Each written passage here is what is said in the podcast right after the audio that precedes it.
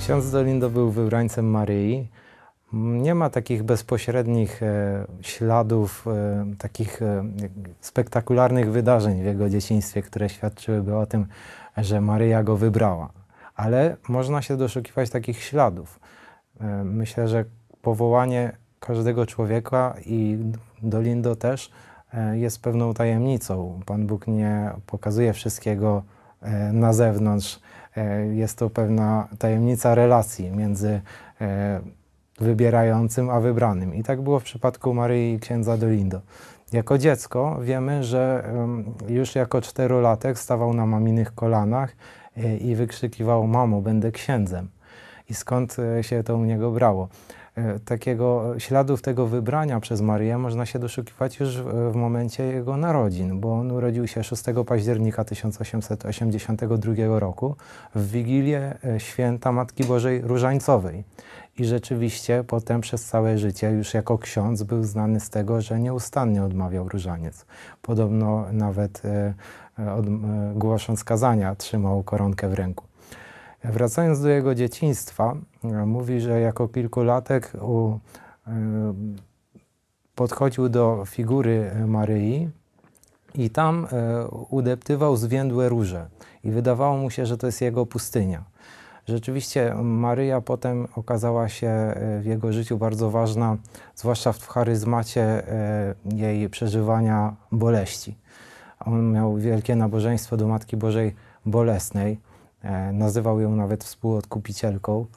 E, Bardzo e, widział bardzo mocno to, że Matka, Maryja jest Matką Kościoła właśnie od momentu, kiedy został jej powierzony święty Jan pod krzyżem.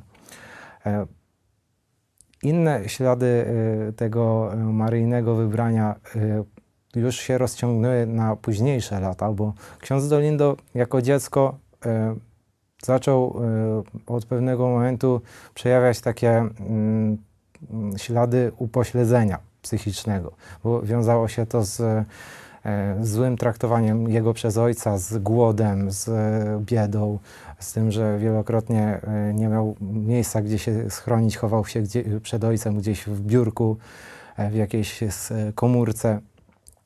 No i to sprawiało, że jego umysł był przytępiony. I on nawet kiedy przyjmował pierwszą komunię świętą, to właściwie tego wydarzenia w ogóle nie przeżywał duchowo, w ogóle nie wiedział, co się dzieje, nie, miał, nie zdawał sobie sprawy, że przyjmuje Jezusa w Najświętszym Sakramencie. I, I można powiedzieć, że w tym czasie jakoś też ta relacja z Maryją y, jest y, ukryta, y, jest jakoś zacieniona. Ale to się zmienia, kiedy ksiądz Dolindo jako trzynastolatek trafia do Szkoły Apostolskiej Księży Misjonarzy Wincentego a Paulo. Tam, tam y, doświadcza szczególnej łaski. E, Ten chłopak, który miał ogromne problemy z nauką, w gimnazjum e, nie zdał z jednej klasy do drugiej, te problemy się przeciągają też w szkole apostolskiej.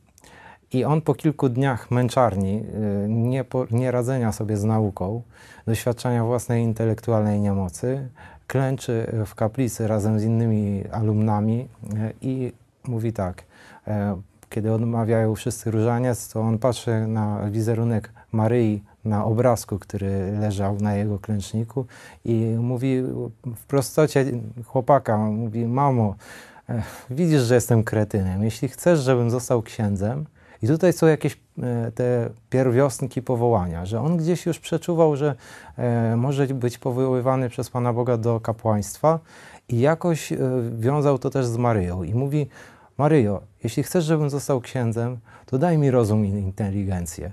I wtedy wydarzyło się coś niezwykłego, to znaczy on zapadł w krótką drzemkę, a podmuch wiatru podniósł obrazek. On mówi, że to był podmuch wiatru albo jakaś szczególna łaska i obrazek dotknął jego czoła i od tego momentu on się przebudził i mówi, wspomina, że od tego momentu jego umysł został uwolniony.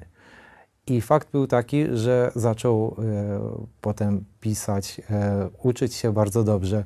Stał się bardzo e, uzdolnionym uczniem, można powiedzieć nawet genialnym, bo pisał traktaty filozoficzne, e, traktaty na temat kapłaństwa, szopki bożonarodzeniowe, poezję, e, komponował muzykę. I rzeczywiście ksiądz Dolindo zawsze, na zawsze już pozostał wdzięczny Maryi za ten dar inteligencji, którym go obdarzyła i ten dar wykorzystywał przez całe życie. Potem był bardzo płodnym pisarzem, napisał 33 tomy komentarza do Pisma Świętego. E, potem to jego powołanie jakoś się rozwijało. E, też nie był e, od razu zdecydowany, kim właściwie ma być, do czego jest powołany. W pewnym momencie w nowicjacie poprosił przełożonych, żeby wysłali go do Chin jako misjonarza ale dostał odpowiedź odmowną. Powiedzieli mu, ty chcesz być męczennikiem, ale twoje męczeństwo dokona się tutaj, w Neapolu. E, I to też jest taki szczególny rys, który go wiąże z Matką Bożą, bo mm, podobnie jak Maryja była związana z Nazaretem, bardzo ubogim miejscem e, w Galilei, takim pośrednim e, miejscem jak na Ziemię Świętą, tak Dolindo na zawsze jego życie związało się z Neapolem, który jest pełen skrajności. Też dzielnica, w której wychował się i posługiwał, jest pełna biedy. I on na zawsze pozostał też wierny temu charyzmatowi głoszenia Ewangelii ubogim.